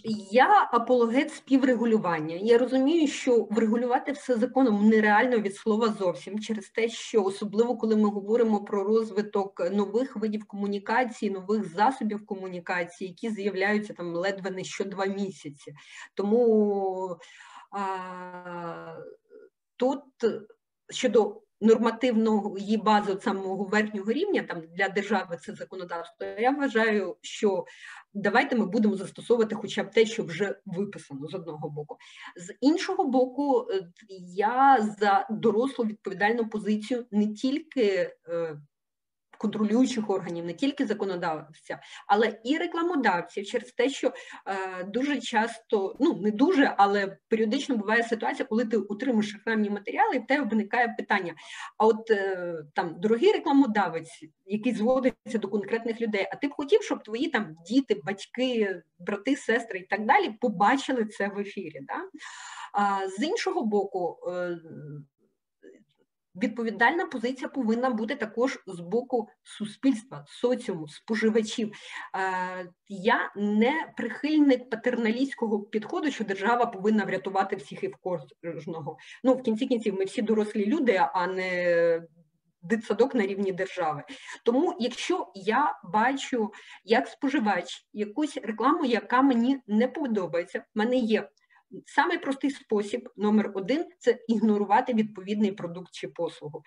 Е, було кілька хвиль. Я думаю, е, пані Олена буде далі показувати ось ті приклади, коли да, є реклама, яка відверто обурює, але це означає, що коли я бачу там рекламу якогось закладу харчування, який мене викликає в мене відразу, це означає, що я просто буду голосувати ногами проти цього закладу харчування. Я буду е, голосувати проти своїм гаманцем і буду відмовляти своїх близьких і рідних. І насправді ну, рекламодавці вони ж заточені на що на прибуток. Да? Тому тут питання, що робить споживач. З іншого боку, да, споживачі теж піднімають хвилі в соціальних мережах, і на сьогоднішній день це мегапотужна сила. Е, писати скарги в Держспоживслужбу, і ну це теж привід для е, розгляду. Тому тут питання у встановленні від е, екосистеми відповідальних гравців. Як на мене, якщо буде прийнятий цей законопроект, на цьому ми можемо на плані е, законодавства зупинитися. Але далі виникає питання яким чином це застосовують е, гравці ринку, яким чином регулюють, е, реагують споживачі реклами, наскільки вони відповідальні? Ну і зрозуміло, що яким чином реагує Держспоживслужба і наскільки вона популяризує е, свою діяльність через те, що ну класичне питання не будемо приховувати від рекламодавців. А що мені за це буде? Да? Якщо рекламодавець, особливо коли ми не ем, говоримо про невеличкі компанії, в яких ще не склалося високий рівень соціальної відповідальності, локальні е, компанії найчастіше бувають. Е, з такою лінією поведінки, е, вони підходять. Ну а що мені простіше заплатити штраф, але там вийти зі скандальної реклами. Тому ось тут ще питання до Держслужби, як це е, застосовується, які санкції накладаються, власне кажучи. Така Дуже дякую за висловлену точку зору. А Чи буде коментар від Держспоживслужби?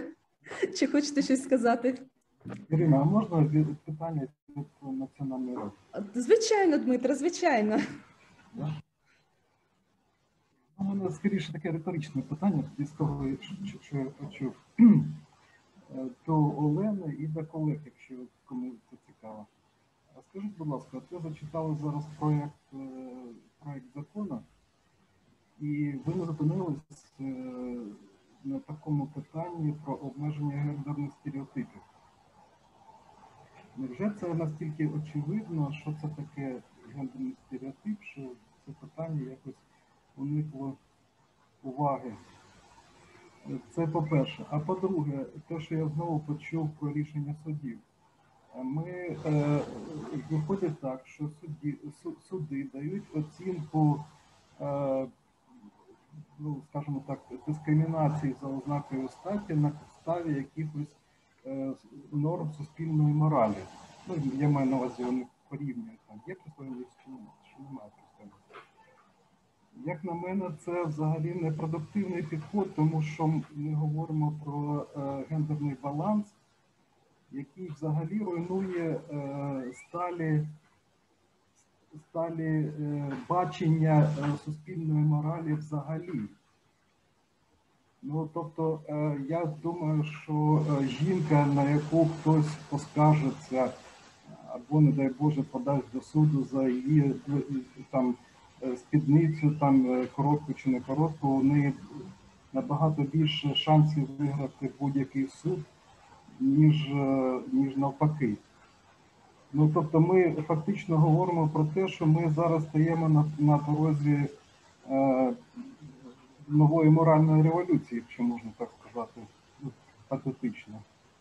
Ну, у мене все ж таки більш питання по гендерним стереотипам. Чи є у когось, е, чому, я поясню чому. Тому що коли ми е, починали зі своєї методики, то перше, що ми зрозуміли, що питання дискримінації е, взагалі як категорія, вона не може бути продуктивною для того, щоб е, вирішити всі ті проблеми, які у нас є з гендерним дисбалансом, що називається.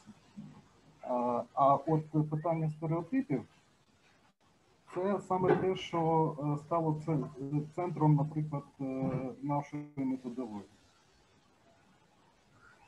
Дякую. Дмитре, дуже дякую за ваш коментар і запитання. Колеги, чи хоче хтось відповісти? Я, якщо можна, е, зовсім коротко, я погоджуюсь, що поняття гендерного стереотипу воно не є визначеним. Більше того, воно є мінливим. На сьогоднішній день там гендерна стереотипність професії вчителя в школі. Чи медсестри, да, вона відрізняється від того, що було 100 років назад. І мені здається, що якраз от е, е, методологія е, моніторингу, яку пропонуєте ви як Нацрада, вона е, робить е, дуже серйозний вклад те, щоб розкласти ось це поняття стереотипізації, балансу, дисбалансу і так далі на зрозумілі вимірювані критерії. І ну, от е, оскільки я вже цю презентацію вашу бачу вдруге, я власне дуже вдячна за те, що вона у вас з'явилася, і це не просто там суб'єктивна точка зору і внутрішні переконання там конкретно взятих людей, неважливо чи з громадської організації, чи з суддів, але е, це якась більш-менш об'єктивізована історія. Що стосується моральної революції, ну по-хорошому моральна революція відбувається щодня, і е, всі, хто е, на цьому ринку так чи інакше докладають до неї е, руку. Хтось своєю активною позицією, хтось своєю пасивною позицією. Хтось е, відстоюючи інтереси однієї сторони, там регулятора, наприклад, хтось е, з сторони суддів, хтось з сторони комерції, хтось з сторони споживачів. Тому від нас власне залежить, як буде виглядати, в тому числі в моральному плані, наша держава там через рік, 5 чи 10 років. Ну і ще раз Нацраді велике спасибі за методику. Дуже дякую, Олена. Колеги, хтось хоче ще прокоментувати? Переходимо тоді до ще однієї е, доповіді, дуже цікавої, пов'язаної з основними критеріями, які рекомендовані методичним посібників для суддів. З доповіді виступить Олена Бучинська. Пані Олена, вам слово.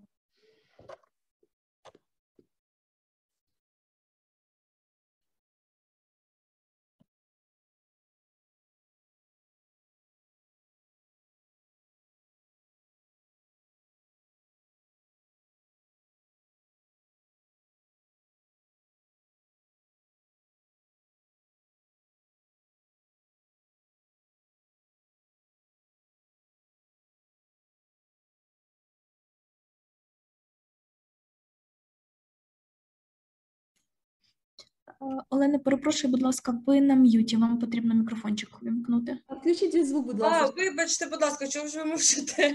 Дякую. Я хотіла, я вже стільки сказала, сказала, що двічі руку підіймала. Так хотілося мені доєднатися до дискусії, але ви мене ігнорували. Я на вас не ображаюся, тому, тому розпочну з того, що я представляю індустріальний гендерний комітет реклами. Це то, та громадська організація, яка стояла починаючи з 2011 року біля витоків цієї проблематики взагалі. І саме ми ініціювали підписання цього стандарту. Е, Недискримінаційної реклами можете побачити, що він е, був зареєстрований і е, його номер. Безумовно, кожен стандарт він має е, виключно рекомендаційний характер. І ми з цим стикаємося, і ДПСС з цим стикається у судах постійно. Проте, подивіться, будь ласка, від початку на цьому слайді ви можете побачити це лише перші організації об'єднання, які були підписантами цього стандарту. Тут ми можемо, наприклад, побачити Українську асоціацію меблевиків, які зараз є лідерами взагалі, і будівельний альянс. Вони є лідерами е, щодо, щодо продуцентів дискримінаційного контенту. І тому, в принципі, у нас є важелі, за допомогою яких ми можемо на них тиснути, тому що вони є підписантами. Зараз близько е, 40 е, об'єднань є підписантами стандарту. І е, ще один цікавий момент, так Олена, попередній оратор, так казала з приводу того, що е, хто може виступати в якості експертів і таке інше. Мені здається, дуже важливо зазначити, що у статуті громадської організації повинно бути прописано те, що вони можуть надавати експертні висновки, і це професійне повинно бути об'єднання. Тому на сьогодні це рекламна коаліція і це індустріальний гендерний комітет. На що Міністерство соціальної політики ми про це ще не згадували. Вони також мають експертну раду, до якої входять е, фахівці. Раніше вона збиралася один раз на місяць, зараз лише 3-4 рази на рік. Безумовно, цього замало і не встигаємо ми е, за кількістю скарг. Е, вашому вашій увазі пропонується визначення, яке було від початку у стандарті недискримінаційної реклами. Е, Олена вже його торкалася так щодо критеріїв. І як ви можете побачити, в принципі, так як ми також були членами робочої групи е, щодо законопроекту, так ми намагалися максимально втиснути, якщо можна так сказати, ці критерії у визначення. Е, Нас завжди питали, який у нас пріоритет е, і бажання головне. Е, На наше бажання було єдине. Там ані розміри штрафу, це вже все було вторинне. Нас е, турбувало, щоб було визначення, тому що, як вже зазначалося, поняття там статі маленькими літерами серед решти. Дискримінації, безумовно, це губилося. Я погоджуюся з колегами, що ці поняття там порушує, зачіпають честь гідність людини. Це дуже абстрактні поняття. І завжди, е, коли ми писали експертні висновки і пишемо, ми пишемо, що порушує закон 7 е, пункти 7-8 так статті закону. Проте ми завжди доповнюємо це стандартом, який має рекомендаційний характер. Яким чином працює індустріальний гендерний комітет з реклами? Ну, в першу чергу, ми отримуємо е, скаргу від громадян України або ми отримуємо запит від ДПСС. Найчастіше, все ж таки, ми отримуємо скарги від громадян. Я вам покажу подалі статистику. Далі відбувається експертиза. Е, Для тих, хто вважає, можливо, є такі люди ще, які вважають, що індустріальний гендерний комітет це. е, е, Знаєте, об'єднання феміністок, е, які там налаштовані негативно суто на там чоловічу аудиторію, на об'єктивацію жінки в рекламі. Це не так. Індустріальний гендерний комітет це маркетологи, рекламісти, це професійна спільнота. Е, в нашій голосуванні е, приймає участь ну від 50 до 150 осіб. Тобто, у нас є е, для цього свої ресурси, безумовно, інтернет-ресурси, в яких відбувається ця розсилка, обговорення рекламного зразка. Ще я, я розповідаю і пригадую все, що говорили до мене. Я хочу звернути вашу увагу на те, що все ж таки, все, що стосується теле та радіо, це дуже дуже маленька цифра, тому що подібний контент він проходить багаторівневу, да, е, таку відсіювання, так би мовити, цього контенту. Ми завжди проводимо таку статистику. Я вам хочу сказати, що від 2 до 9% з усіх скарг це теле та радіореклама. Більше не було жодного року. Решта це переважно зовнішня реклама. Завжди лідерувала зовнішня реклама. Е, Починаючи з 21 року, е, вже почали штрафи збільшуватися, е, і зараз в інтернет-простір. А в інтернет-простір це окрема. Окрема тема, і мені здається, треба організовувати якісь е, вебінари, семінари саме з приводу інтернет-реклами, тому що це взагалі жахіття. Кіберполіція дуже важко йде на контакт, і дуже важко регулювати саме такий контент. Ще є такий варіант, коли ми зв'язуємося з рекламодавцем, і е, він влас, сам за власною згодою він знімає контент. Таке також буває. Проте є такі рекламодавці на кшталт. Ну, все одно я буду демонструвати зразки, тому я можу називати бренди. Там все одно вони будуть видні. Е, тому е, ну, будівельний один з лідерів ринку епіцентр, який в принципі володіє більшою кількістю, має у розпорядженні більшу кількість зовнішніх рекламних носіїв типу білборд в Україні. І він змінює рекламний контент кожні три тижні. Безумовно, він може піти на з нами на контакт, але доки ми зідзвонимося, доки він зніме, він вже в апріорі наступний вже ставив би. Тому також є е, така проблематика. Ну і просвітницька діяльність, е, безумовно, наші. Е, Організації е, осередки вони є у кожному регіоні. Це і співпраця з ДПСС. Е, Ми щороку на три дні збираємося з ДПСС, обговорюємо наші здобутки за минулі роки. І у кожному виші, де є факультет маркетингу, зараз у курс реклами та маркетингу імплементована лекція щодо дискримінації в рекламі. Тому просвітницька діяльність вона ведеться. Так. Кому цікаво, можна подивитися публікації щодо пояснень до стандартів недискримінаційної реклами. От Дмитро е, дуже влучне питання задавав щодо стереотипів. Е, Я взагалі є науковцем, який досліджує рекламу і досліджує еволюцію людських образів в рекламі, ще починаючи з 19 століття. І я вам хочу сказати щодо гендерних стереотипів, що якщо дослідити, яким чином ем, розвивалася вся ця історія у західній рекламі, тому що ми маємо е, таку демократичну рекламу лише починаючи з 91-го року, то можна побачити, що кожен період часу він мав свої віяння, свої е, ті ж самі стереотипи. Наприклад, військовий час це єдиний час в історії, взагалі, який демонструє в рекламі чоловіка і жінку на рівних. Е, І це дуже класно. Насправді два роки протривав цей період. Війна закінчилася, і знову ми бачимо е, американські реклами, там де жінка у весільній сукні е, біля пательні, а чоловік у фраці її там по дупі трішечки б'є і каже: Добре, це твоє місце.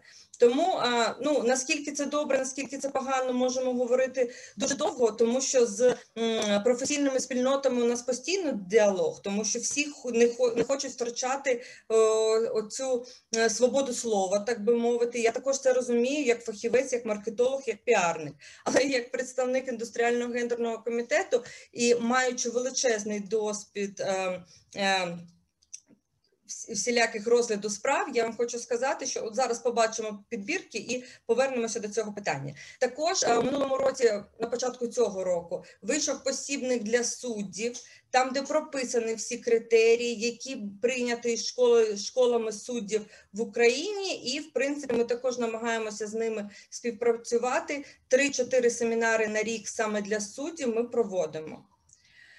Ну, а тепер все ж таки до критеріїв і до демонстрації зразків. Так, тобто, ми намагалися зараз. Я спираюся на ті критерії, які ми прописали у м, посібнику для суддів.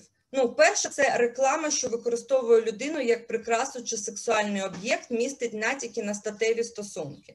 Ну, я знову ж таки е, не хочу повторюватися, але Головне тут, що вони не пов'язані з рекламованим продуктом, тому що реклама там купальників, соляріїв, ще чогось, це доцільний е, контент, це є нормально. Але якщо ми бачимо і, і відчуваємо цей когнітивний дисонанс, коли бачимо на рекламу, то взагалі е, зараз е, ми приймаємо участь у величезному дослідженні, будемо презентувати десь за місяць-півтора, я гадаю, там і використання залучення айтрек технологій, е, і ем, великі експерименти з великим охопленням людей, і анкетування масштабне, е, метою якого було саме довести, що е, запам'ятованість самого бренда з використанням подібного контенту вона тяжіє до нуля, тому що людина запам'ятає да, зображення оголеного тіла, але вона не запам'ятає, що саме рекламується бренд.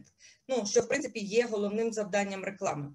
Е, Дуже цікавий момент, е, що е, кількість чоловічого зображення в рекламі вона зростає і дуже швидко. Ви можете подивитися, я вам навожу е, статистику. Так, в 2018 році це лише 3% від загальної кількості скарг. У 2021 вже з початку цього року це 22% від всіх скарг, що ми отримуємо. Це зображення чоловіка в якості сексуального об'єкту.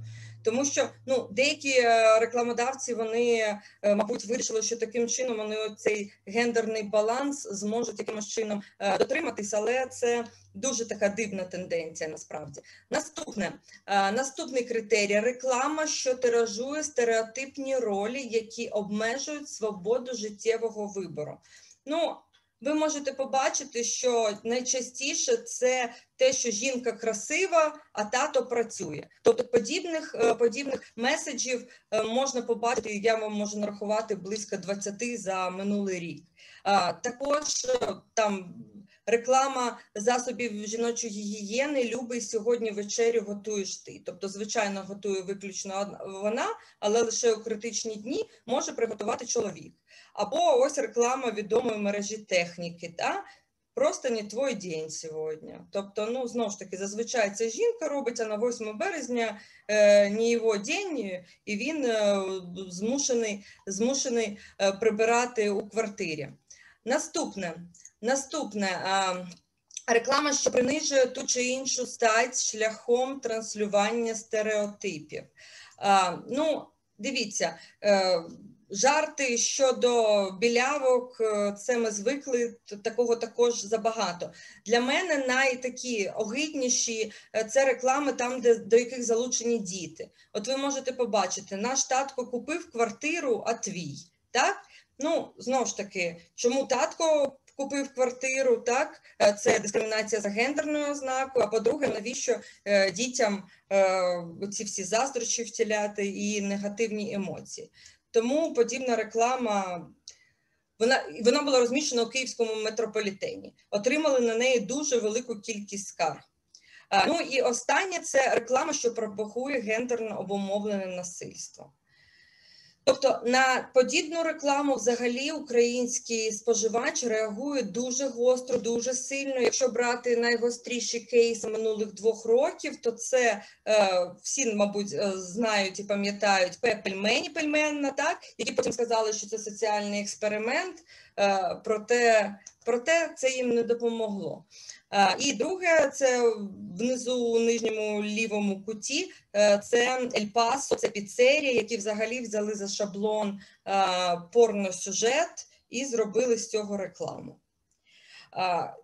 Забігаючи наперед, хочеться сказати, що от я вже зазначала, що зараз йде у нас цей експеримент, це дослідження, що найважче все ж таки із гендерними стереотипами дійсно, тому що люди вони вже ну, наші. Піддослідні учасники експерименту, вони негативно, 100% негативно сприймають е, об'єктивацію, да, зображення жінки або чоловіка як сексуальний об'єкт, натяки на сексуальні стосунки в рекламі а на гендерні стереотипи більш лояльно дивляться. Тому це знову ж таки може підтвердити, що казав Дмитро, що ну це таке доволі суперечливе і більш глибоке питання, все ж таки. Але ну потім ми обов'язково презентуємо, обов'язково і вам продемонструємо. Це дослідження, і ви зможете подивитися, що в кінці вийде. Я не буду зараз цифри ніякі казати, тому що ще йде фінальна частина цього. Так, що стосується, ну щоб ви зрозуміли, підсумки 2020 року. Так, за 2020 рік ми отримали 327 скарг. 327 скарг на 71 рекламу. А, Написано 63 висновки. Це означає, що 8 рекламодавців вони самі за власною згодою пішли на контакт та зняли цю рекламу. І 56 сюжетів визнано дискримінаційними. Тобто, в принципі, не всі реклами, які до нас надходять, ми визнаємо дискримінаційними. Можете побачити, що 7 все ж таки були визнані недискримінаційними. А, Лідерами минулого року була реклама е, піцерії Ель Пасо, 63 звернення. Тобто, це про яку я розповідала з мотивами і спорного сюжету. Е, чудова реклама швидкомийки. Це взагалі дуже класний кейс насправді, тому що є такі ем, рекламодавці, які, ну, які дуже стабільні. От власник швидкомийки він колись вирішив два роки тому, що його контент весь буде такий. І він не відступає від своєї лінії. Проте я вам хочу сказати, що якщо перші штрафи були десь у розмірі там 1200-1500 гривень, то от за цю рекламу він на нього було накладено штраф на у 15 тисяч. Це було вже більше ніж півроку. І після цього поки що жодного подібного контенту не було. Тобто, мабуть, все ж таки від суми штрафу також є якась, якась залежність. Так, наступна це реклама в інтернеті. Тут написано: не можу повірити, що мені за це ще й платять. Це реклама технічного інженера, тобто пошук, пошук вакансій. Наступне. Бачимо і чоловіка, і чоловіка також. 24 скарги були на рекламу тераса. Так. І остання у п'ятірку замикає от така реклама також у київському метрополітені, де йде об'єктивація жінки. Бачите, її прирівнюють до грошових одиниць різних країн. Дуже важливо ще зазначити, що є певні галузі які є лідерами за проду... за продукуванням подібного контенту. Будівельні вироби це перше місце, от починаючи з 2011 року, коли ми досліджуємо завжди будівельні вироби є лідерами. Безумовно, є. Як пояснюють рекламодавці, яким чином нам ще рекламувати будівельні товари, якщо у нас чоловіча аудиторія, да, цільова, як якщо вони лише на жінку звертають увагу. Є велика кількість прикладів, як це можна робити, просто так, безумовно, швидше та дешевше. За останній рік, починаючи з 2021 року, на перше місце і скоро може посунути будівельний ринок це авто із США. От авто із США, із США це також лідери у цьому сенсі, тому що я не бачила жодної реклами, ну лише, мабуть, на МРЕО, які розміщені, де б рекламувалася подібна, подібна послуга, і без використання жіночого зображення у купальнику або там у коротенькій сукенці, чи ще якось.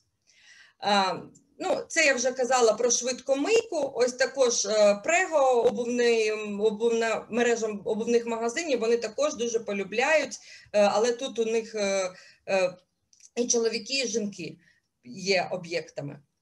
Так, і також до тенденцій останніх часів це поява великої кількості ростових фігур. Тобто раніше це були у зовнішній рекламі переважно борди, сітілайти, а зараз, от починаючи з, мабуть, другої половини 2020 року, ростових фігур дуже велика кількість. На місяць, мабуть, 2-3 скарги ми отримуємо. І в переважній більшості це жінки, от так, таким чином воно зазвичай виглядає.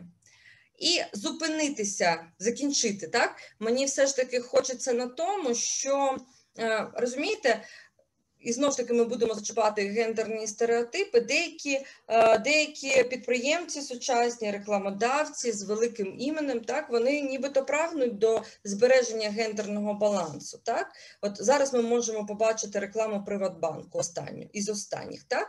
І нібито нікого не образили, і чоловік, і жінка, і нібито, нібито обидва вони є цільовою аудиторією для споживацького кредиту.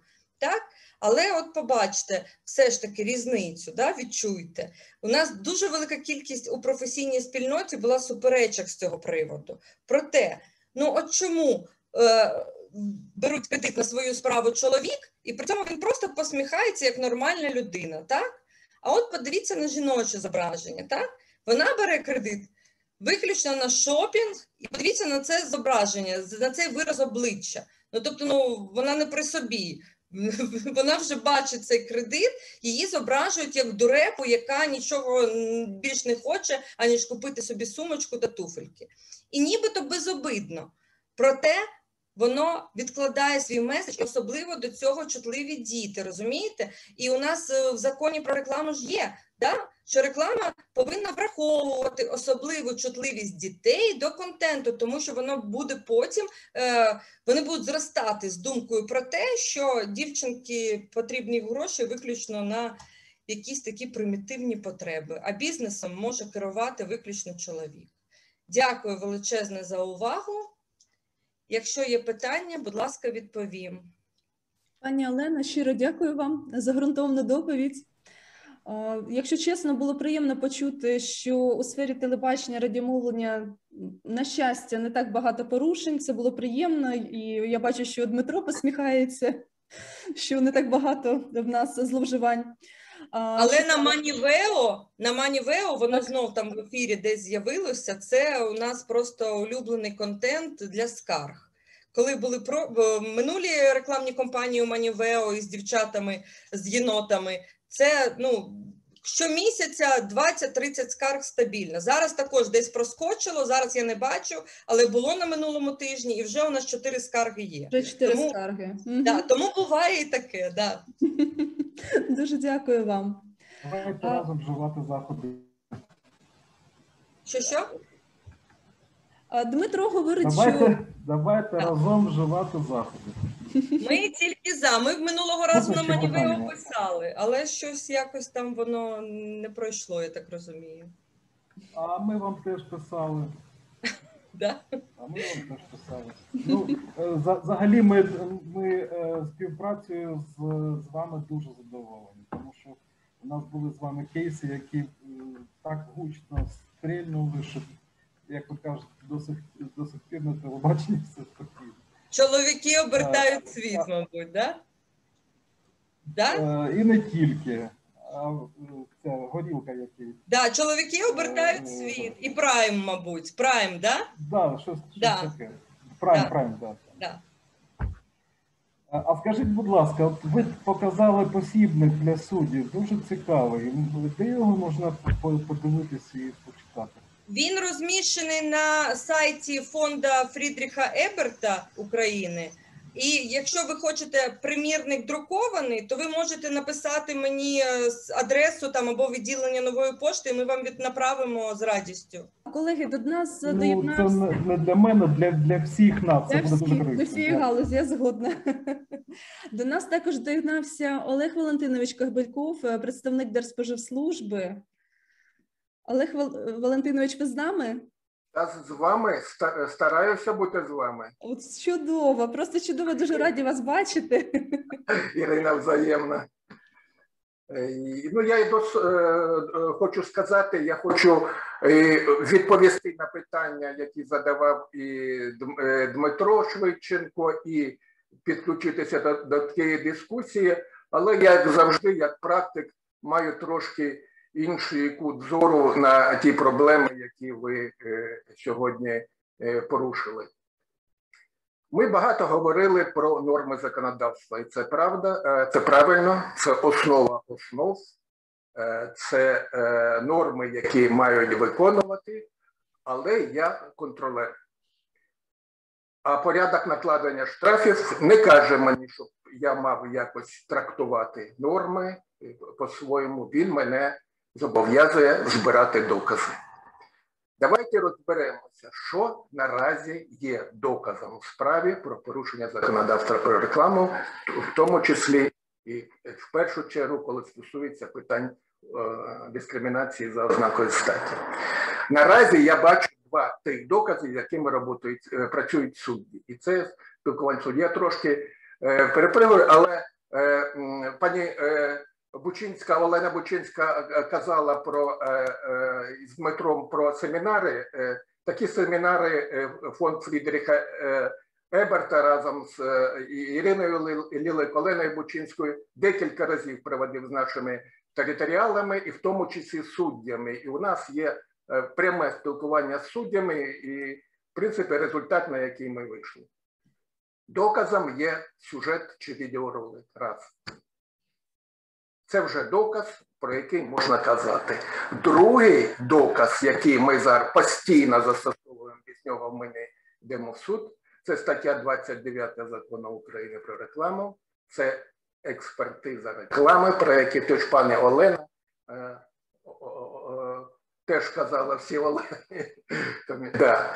Е, що у нас е, тут дуже цікава ситуація? Як дивляться сюди на наш другий доказ експертизи по статті 29 громадська організація? Я приводжу два, два конкретних приклади по судах, які пройшли всі три інстанції від окружного до касаційного. Суб'єкт господарювання подав до суду на оскарження рішення Держпродспоживслужби.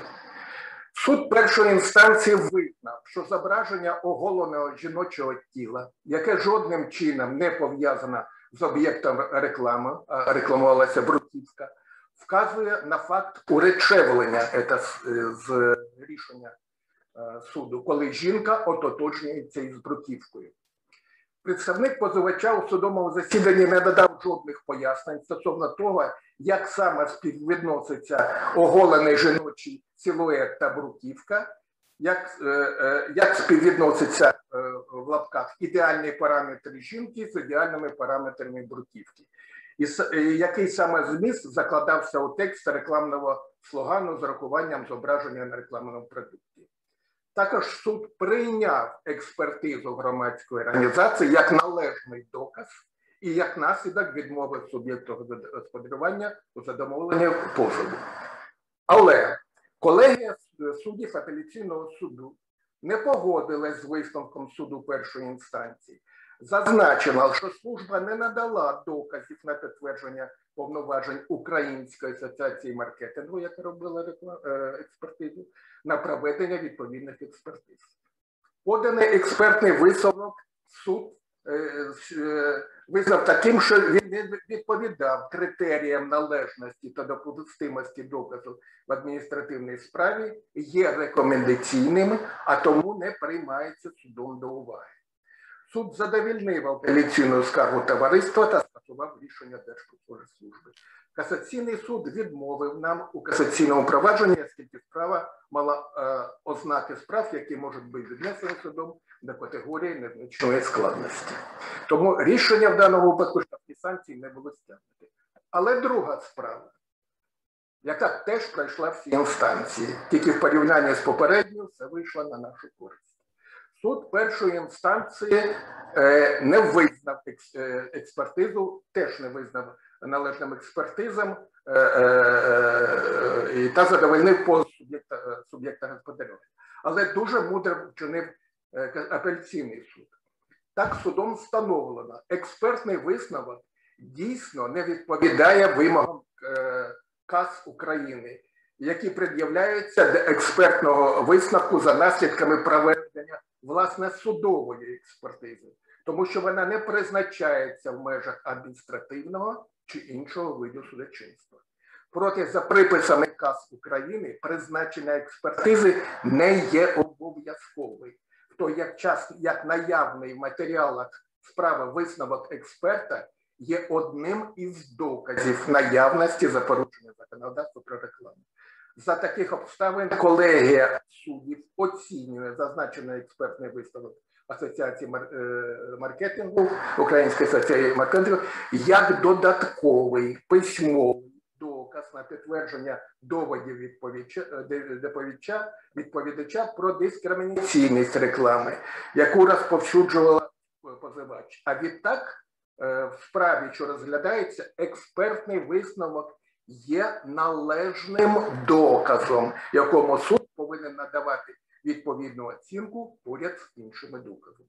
На думку суду, вказаний висновок сукупні з іншими доказами, зокрема наявними у справі фотографії зображення, з приводу якого виноситься експертний висновок, підтверджує порушення позивачем законодавства про рекламу. Апеляцію Держпродспоживслужба виграла. Касаційний суд теж не переглядався, е, тому що мала значима справа. Тобто на цих прикладах ми бачимо, наскільки неоднозначна наразі ситуація е, з правовим визначенням дискримінації важливість законопроекту ми. Разом з тим, ну наскільки ми е, зараз дуже гарний законопроект і е, дуже більш чітко визначає дискримінацію, дискримінацію за знаками статі, але давайте покладемо руку на серце, все одно там є норми, які будуть е, оціночними, які будуть суб'єктивними і тому подібне. І експертиза залишиться. Але якщо експертиза е, не е, одних суддів задовільняє інших, ми їм задали на семінарі, е, які наші колеги сьогодні присутні нам допомагали е, спілкуватися з суддями. Скажіть, будь ласка, підскажіть нам, що ще може бути доказами в питаннях е, справ по гендерній рівності. Вони сказали, дуже є сильний механізм. Це соціальні дослідження. Дмитро Швидченка підпригнув, мабуть. Він, наскільки я знаю, очолює зараз управління соціальних досліджень, опитувань. Це стосується реклами. У Дмитра більш широкий спектр, можливо, це телепередачі чи радіопередачі. Соціальне опитування, соціальне дослідження це інструмент майбутнього як по мене, це напрямки, які як людина, ем, яка дещо е, ну, е, багато в рекламі і бачить розвиток. Соціальне опитування, соціальне дослідження це друга. Якщо зараз ми з реклам е, з експертизами реклами, скажімо так, б'ємося на одній на одній нозі. Якщо буде соціальне опитування, ми як контролер ставимо на дві ноги. І єдине, що питання безумовно, що це гроші, але ну якось може законодавча експертиза ми теж робимо безкоштовно. Але я думаю, це той напрямок, яким має піти контроль і і не тільки контроль, але й думка бізнесу, чи є чи ні, це е, таке опитування. Сподіваюся, що відповів на питання, але що я хочу ще на що 3420 е, законопроектом 3427 сказати, що е, Держпродслужба по дуже постаралася не тільки в контексті е, наповнення е, питань щодо гендерної політики. Ми якось так пройшли, що статті чи в наших повноваженнях наразі ми маємо тільки право штрафувати за надання інформації щодо вартості реклами. І це штраф як Сергій Георгійович Кінченко говорив, це ну, близько там десь 1700. Але всю іншу інформацію суб'єкт господарювання може нам не давати і за цього ніякого покарання. У законопроєкті 3427 штрафна санкція поширюється на за те, що суб'єкт господарювання не надав нам будь-якої інформації пов'язаної з розглядом справи. І якщо законопроект, ми просили побільше штраф, на жаль, не підвищили його, зараз теж 1700, але наша мотивація, що судовий збір 2500 і судитися за 1700 не, не зовсім логічно, але наскільки ми знаємо, в підготовленому другому читанні все ж таки 1700 гривень залишилось, але норма на те, що вона поширюється на будь-яку закон ігнорування законних винних Держпродслужби, е, нам це дуже дуже важливо, і ми дуже чекаємо цей закон. Цю норму по проширення ми писали е, нашим департаментам і е, дуже за нею бились. Знаємо, що там були зауваження серйозного народного депутата Стефанчука, але наскільки ми готували заперечення і бачимо, що в другому читанні наші заперечення були враховані, і ця норма залишилася. Дуже сподіваємося, і всі, хто причетний до цього е, законопроекту, крім нас, і ми були залучені. Ми будемо тримати кулаки, бо що дійсно е, дуже цікавий законопроект. Хоча, е, як я вам казав, не, не знімає всі суб'єктивні речі, які будуть постійно існувати. Все, як казав один сьогодні з колег, все в законі випустити не можна. Не можна це і Кабміну. треба шукати механізми і механізм шукати спільно, як сказала пані Ірина. е, Це має бути всі і контролі, і Держпродспоживслужба, і Нацрада, і бізнес, і громадські е, асоціації е, з питань реклами бізнесу, громадські організації споживачів реклами. Всі, але ми на вірному шляху, мені здається. Дякую за увагу. Олеже Валентиновичу, дуже дякуємо. Повністю згодні з вами будемо шукати спільні шляхи для вирішення цього важливого питання. Щодо соціологічних досліджень, можливо, мої колеги хочуть щось прокоментувати. Дозвольте. Так, Дмитре, будь ласка. По-перше, Олеже, друже, вітаю. Давно не бачились, але завжди радий бачити. Е, З приводу соціології, от, е, не повірите, у мене переді мною дошка, і там одним з пунктів, які необхідно виконати, написано соціологія, фокус групи. Це приблизно те, що, е, те, що сказав Олег. Це дійсно дуже продуктивна штука, яку ми могли б запровадити ну, могли б, це поки теоретично, але вона дійсно дуже може бути дуже продуктивною. Е, Я пропоную подумати над цим якось трохи глибше, тому що там є і дійсно.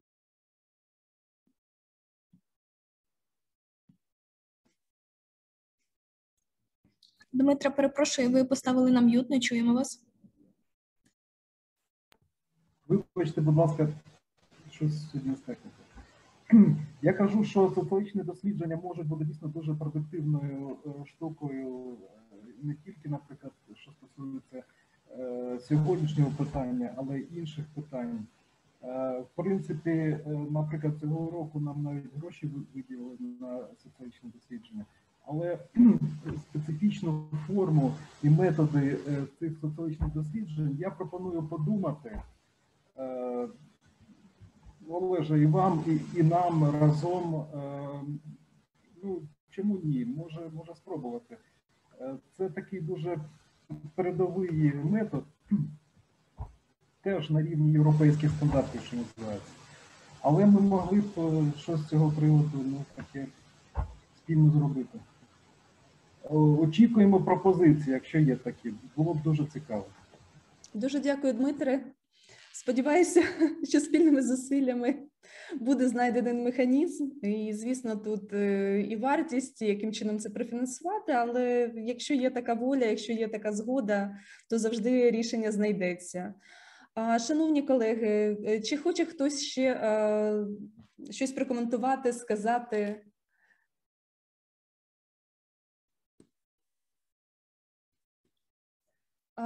Бачу, що ні. Я хотіла щиро всім подякувати за дуже плідну дискусію сьогодні, за наведені приклади, за те, що ми подивилися у наше майбутнє, у перспективне законодавство, знайшли е, спільну точку зору, що потрібно напрацьовувати спільні погляди е, і рухатися у бік співрегулювання, тобто співпраці між держорганами, представниками індустрії. Щиро всім дякую. Чекаємо на прийняття в другому читанні законопроекту 3427 і будемо дивитися, як далі складеться. Щиро всім дякую. Всім до побачення. До побачення всім. До побачення. Дуже дякую, Олеже Валентиновичу, ще раз вам особисто. Дякую, до побачення.